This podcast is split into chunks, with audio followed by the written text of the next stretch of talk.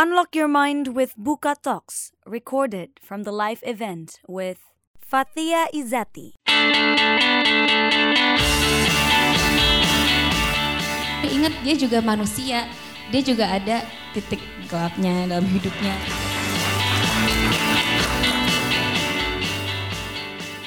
Let's join the talks.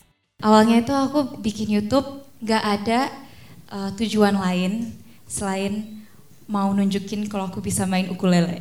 And then of course um, dengan jalannya waktu aku membuat video yang 21 aksen itu which I hate by the way karena sekarang selalu ditodong coba aksen ini aksen ini kayak aduh nggak bisa gitu. Enggak, enggak. Hari, hari ini enggak kok. Alhamdulillah.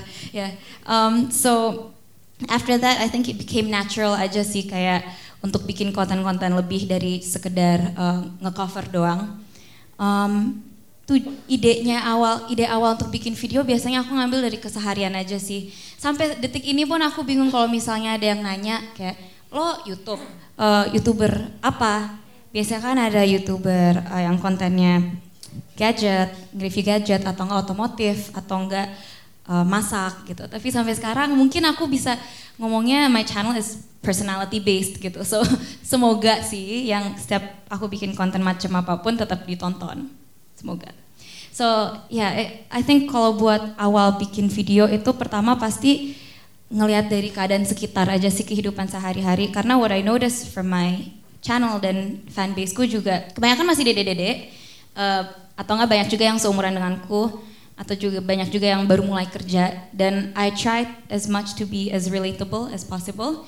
Jadi aku coba untuk ngomonginnya sehari-hari existential crisis gitu-gitulah Um, jadi awalnya tuh selalu dari kehidupan sehari-hari aja. Itu langsung ide, langsung eksekusi atau gimana no, dulu? Ah, jarang banget ada ide lalu langsung dieksekusi. Itu biasanya kalau benar-benar takut idenya lupa atau takut keduluan dibikin sama orang lain. biasanya itu langsung tuh. Tapi rata-rata sih aku cari momen itu penting banget kan. Um, momen yang pas untuk biar pesan itu bisa biar bisa nyampe lah ke penonton. Karena aku takutnya kalau misalnya ada ide terus langsung dieksekusi langsung take um, pertama bisa berantakan. Dan kedua uh, I take great care in my editingnya juga. Jadi harus semua tuh harus ada at least storyline-nya dulu lah. Harus ada skripnya dulu ya? Iya. Yeah. oke. Okay. Gak skrip sih. Terus apa? Skrip tuh susah word per word uh, sahabat uh, biasanya cuma kayak satu dua tiga poin poin-poin aja. Oke. Okay. menyinggung tadi yang video 21 Enggak, enggak akan disuruh kayak apa aja. Tapi ini aku sedikit pengen tanya, waktu video itu dibikin, itu bagaimana tiba-tiba Cia kayak kepikiran, eh bikin ini deh gitu. Apa emang karena waktu itu video seperti itu belum ada di Indonesia atau bagaimana? Kenapa tiba-tiba pengen bikin konten yang seperti itu gitu? Um, Alhamdulillah nggak ditanya, tetap nggak disuruh. Um, waktu itu aku, aku ya bikin video itu tuh 4 tahun lalu atau ya 2000, 2013 13, bukan ya? Dan emang pada saat itu lagi banyak banget konten kayak gitu di luar negeri tapi uh, karena waktu itu kayaknya YouTube juga masih uh, banyak konten kreatornya yang dari luar. So emang itu lagi happening dan aku merasa tertantang kayak, wah gue bisa nih, ya udah coba aja kayak gitu. Tapi the beauty of video is that ya semua bisa diedit kan. Jadi sebenarnya behind the scenes video itu adalah nggak langsung gue nggak langsung ngomong bla bla bla gitu. Jadi di resetin dulu baru take. Resetin dulu baru take. Oke okay, terbuka ya terbongkar rahasianya. Terbongkar. Oke. Okay. nah konten itu kan udah cukup lama berarti ya. Kalau 2013 berarti itu sekitar lima tahun yang lalu. Ya. pernah nggak sih Cia kayak melihat-lihat lagi scroll-scroll ke bawah video-video yang lama terus kayak ngelihat sama video-video yang sekarang uh, Cia bikin gitu. Pernah nggak sih bukan membandingkan ya, tapi kayak melihat bagaimana perubahan atau mungkin pergeseran konten yang Cia bikin dulu dan sekarang kayak gimana? Mungkin dari sisi kontennya ataupun kemasannya, ya apalah gitu. Oh uh, ya, yeah. definitely kalau misalnya di video itu itu benar-benar awal banget. Jadi ya dari enam tahun ini emang udah belajar banyak banget, especially tentang editing dan pengambilan gambar dan segala macam. Video itu nggak banget The thing about YouTube tuh kita nggak akan pernah tahu persisnya yang viral itu yang mana. Jadi misalnya aku udah bikin video, wah ini keren nih, ini bakal viral, eh ternyata flop. Ternyata yang malah ngasal-ngasalan dibikin itu sampingnya tuh di video itu ada kayak uh, koper-koper gitu. malah yang ngasal malah yang naik gitu. So itu juga uh, the the beauty of YouTube lah. Kayak gitu. Aku I have to admit video itu emang yang dapat paling banyak viewers. Um, I think udah 10 juta and that's crazy. Tapi then again aku selalu cringe nontonnya. And uh, the thing about it is apa ya? Kalau aku bandingin um, secara pengambilan gambar, of course ya ada peningkatan lah kayaknya. Itu dulu ngambilnya pakai kayak camcorder punya adekku gitu nyolong bentar. Sekarang udah ada gadget sendiri gitu. Selain itu, I think um, bedanya of course dari views. That video banyak viewsnya. Sekarang um, ya yeah, viewsnya oke. Okay. But the thing is sekarang kontenku yang sekarang itu yang aku beneran pengen ngeluarin seperti itu bukan yang menurutku cringe gitu so, yeah. berarti ada perubahan konten Ad, ada ada ya ada oke okay. nah uh, dari sekian banyak video-video yang Cia bikin itu rata-rata atau hampir gitu ya semuanya itu dalam berbahasa Inggris. Ini adalah ada alasan tertentu nggak sih Cia bikin dalam bahasa Inggris? Apakah memang targetnya nggak cuma yang ada di Indonesia juga di luar negeri atau seperti apa Cia melihatnya? Oke, okay. um, jadi awal mulai YouTube itu emang kalau dilihat dari demografiknya itu banyaknya dari US dari Amerika. Terus uh, pokoknya Indonesia kayak waktu itu masih ketiga. That's why awalnya pakai bahasa Inggris and lebih ke comfortable-nya aja sih comfort. I, I, I feel like I speak better in English. Um, tapi bukan berarti aku nggak, bukan berarti, oh, oh, this is a big thing. Kak, kok nggak pakai bahasa Indonesia, nggak cinta Indonesia ya? itu banyak banget komen-komen seperti itu, but then again, cara orang pasti beda-beda ya, cara orang untuk mempromosikan Indonesia. I'm doing this bukan berarti aku nggak mencintai Indonesia atau menghargai Indonesia. Ini justru menurutku salah satu cara karena pasti gini orang kalau misalnya nonton videoku, aku nggak akan menutup-tutupin kalau I'm Indonesian, semua pengambilan gambarnya juga sekitar Jakarta gitu. So I think there are ways where kita bisa dapat audience lebih, tapi ya dengan cara kita sendiri gitu. Dan bukan karena mau sok-sok atau gimana, bukan kayak gitu, tapi ya lebih comfortable aja sih. Tapi kalau sekarang uh, dilihat demografiknya sekarang Indonesia nomor satu. Berarti akan selanjutnya mau full bahasa Indonesia? Jadi gini, kalau kalau kalau misalnya aku bikin bahasa Inggris, ada aja yang bilang, eh, Kak Indonesia dong. Kalau aku pernah bikin full Indonesia, Kak aneh ah bahasa Inggris aja dong. Jadi ya ya serba salah. Nah sekarang caranya adalah aku tetap berbahasa Inggris, tapi aku selalu tambahin subtitle Indonesia sekarang. Oke, jadi nggak perlu ragu. Nggak perlu ragu. Dan sekarang untungnya alhamdulillah banyak banget yang kayak Kak terima kasih karena aku nonton video kakak untuk belajar bahasa Inggris dan I think that's the hmm. most gratifying hmm. feeling pas saat kita jadi content creator dan kita bisa berbagi ilmu juga. So ya udah menemukan caranya. Udah menemukan strateginya ya seperti itu. Oke, okay. hmm, next question adalah Fatia ini sering bikin konten mengenai tips dan saran, benar? Um, ya. Ya lumayan lah ya. Ya, seperti misalnya kayak tips-tips berbahasa, uh, gimana caranya berbahasa Inggris dengan lancar, terus juga kayak sesimpel yang namanya kenapa kita penting memakai perfume kayak gitu, terus juga how to deal with hate dan lain-lain lah, pokoknya hal-hal sederhana sih sebenarnya ya. nah ini biasanya dalam memberikan tips-tips atau saran itu, uh, Cia ini riset dulu atau memang kayak ya udah deh apa yang gue tahu aja? Atau kayak ini yang gue rasain kayak gitu. Seperti apa? Apakah ada risetnya terlebih dahulu? Kan tadi tuh mengambilan ide kan bisa ditulis dulu. Nah setelah ditulis apakah ada riset lagi atau gimana.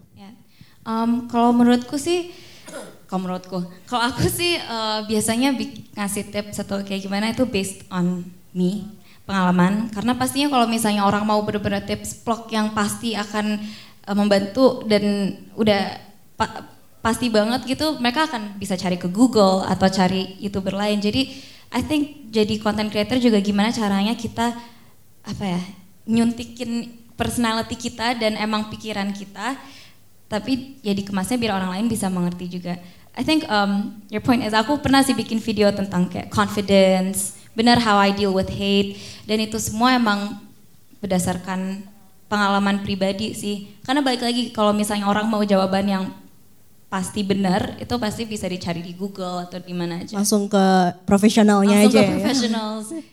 okay. Oke, kalau gitu, nah sesama anak muda, ya kamu masih muda kan, masih muda banget. Baru lulus ya? Uh, uh, Alhamdulillah. Alhamdulillah udah lulus. Alhamdulillah udah Lima lulus. setengah tahun, jangan sedih. Nah, sesama eh, anak muda nih, menurut Fatia, seberapa penting sih konten yang edukatif untuk anak-anak? The thing, um, edukatif kan bisa beda-beda ya. Um, bisa ngomongin edukatif tapi di lain hal. Maksudnya adalah edukatif misalnya ya gitu tips keseharian, how to be a better person lah in general. Um, menurutku, I'm not gonna say kayak oh semua youtuber itu harus ada uh, nilai edukatifnya gitu. Nggak gitu, soalnya emang balik lagi YouTube is a very big platform dan bener-bener bebas orang mau mau bikin video hura-hura mau gimana. Um, tapi kalau aku personally sih di dalam setiap videonya semoga seseorang bisa belajar sesuatu yang baru. Uh, kayaknya aku pernah bikin video tentang misalnya how to speak Spanish. Padahal sesimpel kayak hola como estás, tapi paling nggak mereka bisa mempelajari sesuatu. Atau waktu itu aku pernah um, ranting, video yang marah-marah isinya, essentially marah-marah karena waktu itu tasku dicolong orang, isinya ada kamera segala macam. Dan funnily enough kalau di YouTube tuh video kayak gitu juga bisa naik gitu karena orang tuh bisa ngerelate, iya nih kemarin aku juga baru kecolongan. Nah di situ tuh baru masukin lah uh, apa ya pesannya kayak ya next time hati-hati cara-caranya untuk nggak kejadian kayak gitu lagi. So even though videonya se trivial apa pun, se kelihatannya nggak penting, tapi ada loh sesuatu yang bisa kita pelajari dari situ. Oke, dari banyak konten, ya sekarang kan konten video tuh udah banyak banget ya, Banyak beredar, banget. udah nggak bisa ke filter lagi yang mana. Nah, menurut eh, Cia nih konten seperti apa sih yang benar-benar eh, ini nih yang namanya konten edukatif, terus juga menarik gitu. Kamu punya referensi nggak sih biasanya buat ngelihat bikin-bikin konten ataupun misalnya ngelihat kemasan bikin konten tuh seperti apa? Kamu punya referensi kah? Ada banyak banget sih Uh, YouTube itu bisa semuanya ada di situ. Ada yang entertainment, ada yang emang kalau kita cara ngedit video dengan Premiere Pro gitu muncul banyak banget gitu kan. Em, jadi ya banyak banget yang bisa kita ambil. Misalnya aku lagi pengen em, merasa terhibur, aku misalnya nontonin dan melihat sesuatu yang sinematografinya bagus banget gitu. Aku ngeliatin video yang aku Hapsah. Misalnya aku mau eh, belajar lebih atau enggak mengetahui current issues yang sekarang kasumsi atau enggak geolife. Jadi uh, I think sekarang udah banyak banget uh, yang berbobot dan banyak banget yang benar-benar bagus. On top of that banyak juga yang main slime atau yang masih sifatnya menghibur doang. And menurutku everything is fine karena semua orang punya kebebasan untuk berkreasi. Yang penting positif ya. Yang penting positif. Ya tergantung orangnya sih. Nah, ini pertanyaan selanjutnya ini sebenarnya lebih ke penasaran sih, Cia. Jadi di channel YouTube eh, Cia ini menuliskan eh, ini sebenarnya itu dalam bahasa Inggris ya, tapi aku terjemahkan aja bahwa channel kamu adalah tempat para konten kreator bebas berekspresi. Namun, apa pun yang terlihat merupakan apa yang isi konten kreator ingin perankan atau gambarkan. Ini boleh jelasin nggak? Karena nggak tahu sih, aku tiba- tiba-tiba kepikiran. Ini ketika misalnya konten kreator bebas berekspresi, berarti kan itu kayak just be yourself, kayak itu ini gue apa adanya gitu. Tapi ketika ya namun apa pun yang terlihat merupakan apa yang si konten kreator ingin perankan. Berarti kan kayak apa yang ingin konten kreator tunjukkan kepada orang-orang kayak gitu. Apa yang ingin kamu perlihatkan kepada orang-orang. Ini seperti apa maknanya dan eh, gimana pengimplementasiannya pada video-video yang kamu buat. Terima kasih Suci atas pertanyaannya. Eh, akhirnya ada yang notice ya. Jadi eh, yang diomongin Suci itu bannerku ya. Ya, bannernya. Banner yang di YouTube itu emang bilangnya yang pertama itu adalah sebuah statement ya. Kayak emang ini tempat yang kita bebas berkarya. Tapi kembali lagi yang lain kedua tuh sebenarnya buat penonton. Kembali lagi eh, yang diperlihatkan hanyalah apa yang si kreator itu pengen perlihatkan. Jadi maksudku adalah intinya jadi penonton yang smart juga. Jangan gampang terper kayak jangan gampang percaya atau misalnya kita ngelihat banyak kan konten kreator sekarang yang misalnya menunjukkan hanya hal-hal yang lavish, hal-hal yang baik dalam hidupnya, hal-hal yang mewah.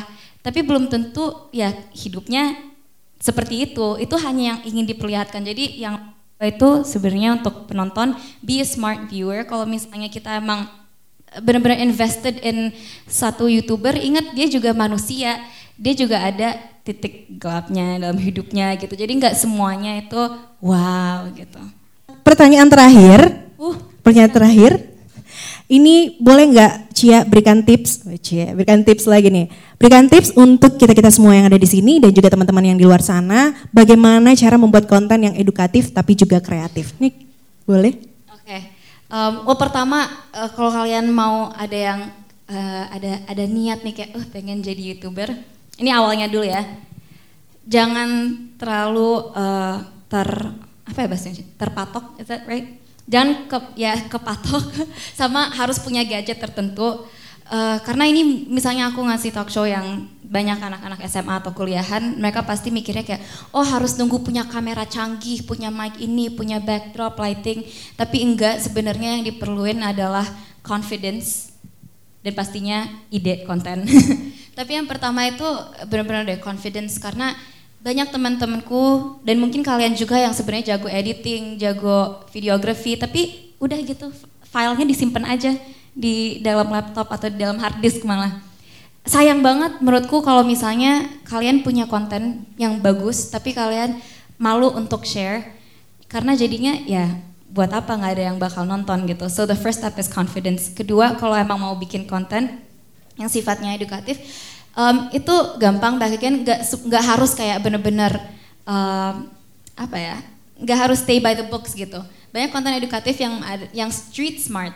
Jadi nggak not only academically tapi kayak misalnya um, apa ya tips jadi pengemudi yang baik gitu itu kan sebenarnya bukan hal akademis tapi itu bisa banget diterima oleh penonton dengan baik dan benar dan bikin dengan cara kalian aja gitu and I think the most important thing sih jangan ngikut jangan terlalu ngikutin trending topik atau jangan ngikutin apa ya apa yang lagi uh, yang lagi hot kalau emang itu nggak sesuai sama identitas kamu Contoh waktu itu misalnya zaman-zaman Pokemon.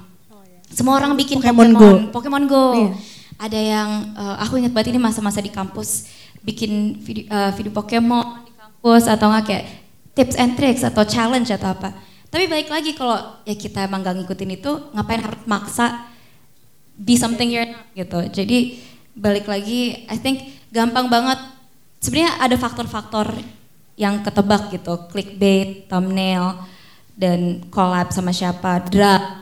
Yeah, drama. Tapi back again itu sesuai nggak sama apa ya your identity. Jadi ya kalaupun mau bikin konten yang edukatif atau kreatif baik lagi yang penting identitas. Buka aja buka lapak